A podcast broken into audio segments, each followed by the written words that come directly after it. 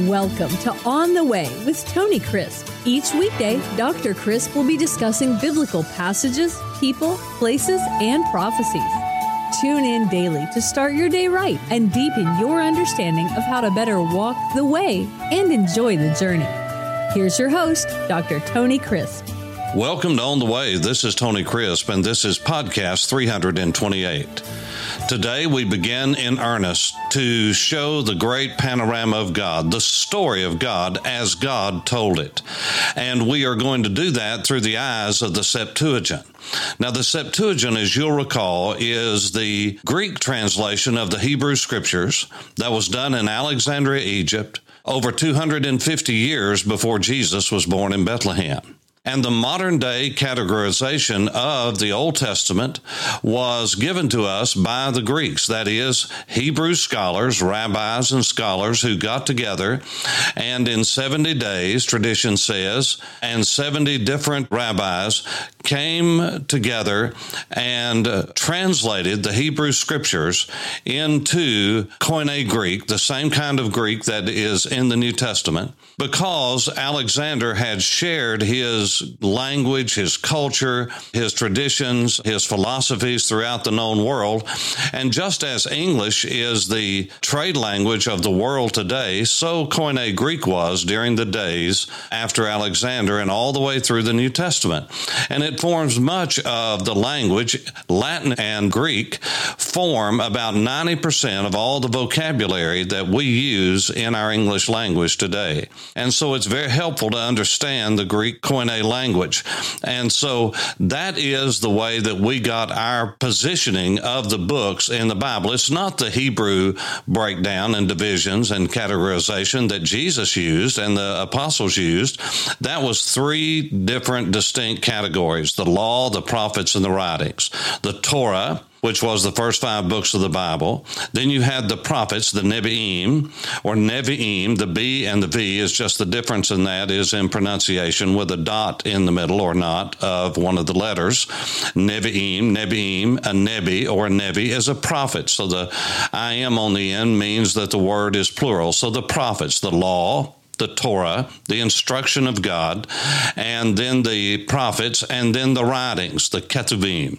As a matter of fact, the book of Daniel is in the writings as a history, even though we know that he was a prophet you have just a different division altogether.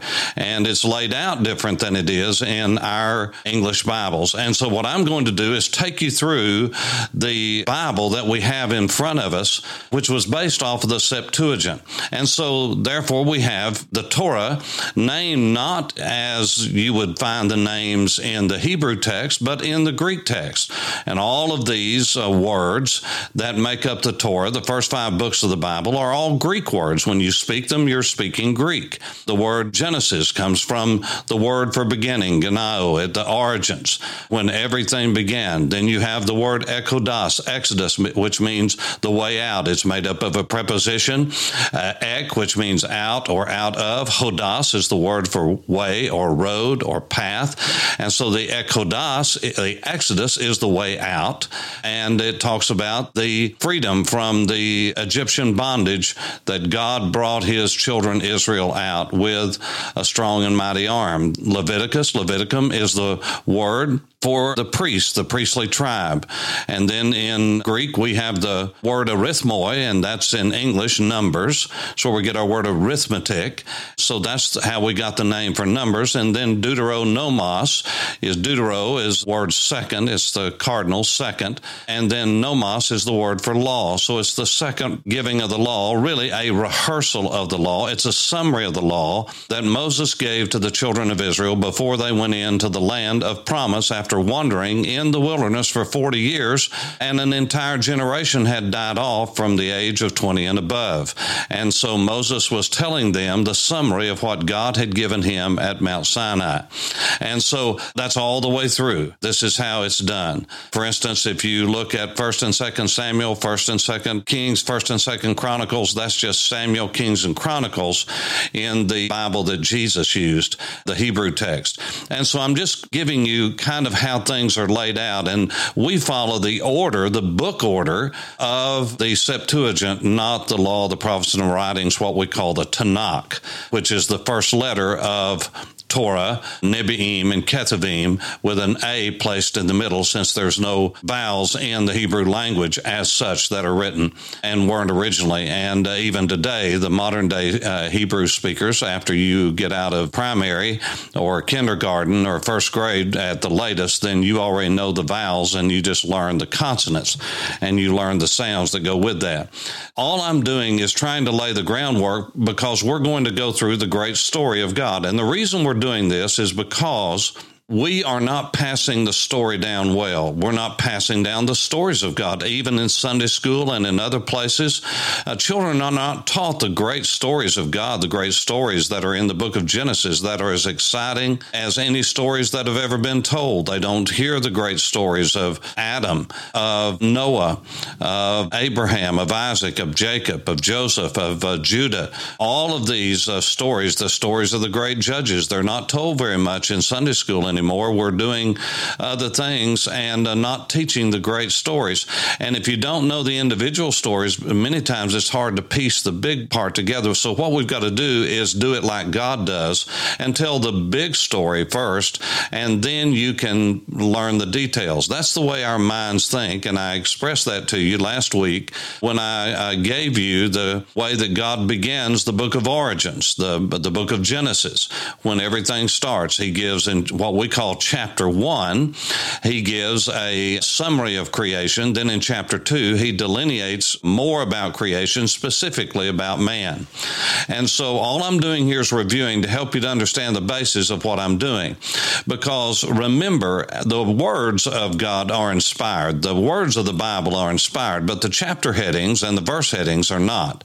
Those are, were added only a few hundred years ago. The chapter divisions were added in the 13th century, about 1225 five, and those were added. And pretty much we follow those today, the ones that uh, were added in 1225, pretty much the same chapter headings. They did a, tremendous job, but sometimes they didn't catch uh, exactly uh, where the breaks needed to be, and that starts early on. But then the verse divisions didn't come along to the 16th century, about mid 1500s, 1550 to 1555. I think the actual date's 1551. All to say, sometimes when we are looking at 50 chapters, that's hard to remember. But the book of Genesis is not in 50 chapters in the original, it's in 10 chapters. They are all based around genealogies because that's the way you told the story. Not just about events, that's what we center in on, but God's interested in people. And so he bases everything on lineages. And that's why we get bored listening to lineages, but it's not boring if it is your ancestors, if it is your great great grandfather and you see what they've done and there's a special note about them and how they're related to someone else, that's very exciting if we really understood how our ancestry affects many of the decisions that we make today. God wants us to know that. So I gave you the 10 chapters. So what I want to do is give you the 10 chapters as God laid them out, as were handed down to Moses so that Moses could write them down. These were meticulously passed down orally. I mean meticulously and then meticulously written out. So this is what I'm going to give to you. For instance, the first story is how we got here. This was passed down and it's all started after the summary statement of what we call chapter one, but it goes all the way down through chapter two and verse three before really the first summary story is told. So that introduction is like a thesis statement for how we all got here and how it all began. And that is what we would call Genesis chapter 1, verse 1 through chapter 2 and verse 3. And that's the introduction. If you were writing a story and telling a story, you would say, This is how it's all started. And as a matter of fact, that's the first word in the Bible, Breshit, in the beginning, beginningly, to start with. Not once upon a time, that's Aesop's fable. No, this is is this is how it all began. So you would give an opening statement, and that lasted down through chapter 2 and verse 3. But beginning in chapter 2 and verse 4, you have this word that appears over and over again, it's toldoth. These are the generations of, these are the origins of the heaven and the earth. So God lays that out in chapter 2. Then in chapter 5, you have the next story that's told. It's the genealogy of Adam. So God lays all of that out. Now, between chapter 2 and verse 4 and chapter 5 and verse 1, a lot went on and a lot of time passed. That is told, the story, in the intervening, what we call chapters, but it's just a story. Then, uh, chapter 6 and verse 9, you have the lineage or the origin, toldoth, of Noah. And it's the story of how God selected and chose out Noah and how that God gave the earth uh, 120 years to repent at the preaching of Noah. Noah acting by faith, trusting God's word instead of what he had experienced, what he had seen, what he could, with his sensory data, his eyes, his hearing, his smelling, his tasting, his touching.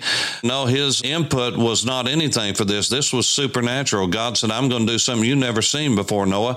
And the Bible says in the book of Hebrews that Noah acting trust on his trust in God acted because he knew that what God said was true in spite of what he was feeling and seeing and had experienced. And so that is all recorded beginning at chapter 6 and verse 9 of Noah. Then after the flood, you have the genealogy, the Toldoth, the origins of the sons of Noah, Shem, Ham, and Japheth. That's interesting that Shem is the name for name. It's the word name. And so Shem, the oldest, was named the name. And uh, the name is always a reference to God, not a name, but the name, Hashem the oldest son of Noah is how the faith was passed on. That's the genealogy from which Abram came. That's the genealogy from which King David came. That's the genealogy from which Jesus came. And you can read about that actually in the book of Matthew, and that's chapter one. And then you can look at Luke chapter three to get the uh, genealogy all the way back to Adam of Jesus. And so you have Genesis 2 4, the generations of the heaven and the earth. 5 1, uh, the generations of Adam. Genesis 6 9, the generations of Noah. Genesis 10 1, the generations of the sons of Noah, Shem, Ham, and Japheth. Then, after all of their genealogies was given and the breakdown of the tribes of the earth and the people groups of the earth, then God gets specific in Genesis chapter 11 and verse 10 because you see why. He's telling a story. He's getting the big picture heaven and earth, Adam, the father of everyone, Noah, the person in whom God had a new beginning. Then you have from Noah three sons, but out of those sons, he's going to center in on Shem. That is in Genesis 11:10, and then 11:27 he centers in on one of the descendants of Shem, who is Terah, and from Terah we continue to tell the story because you know that's when Abraham is mentioned, and Abraham is singled out. But notice it starts with Terah, not with Abraham, not the generations of Abraham, but the generations of Terah, who was the father of Abraham, and that's where it all got started.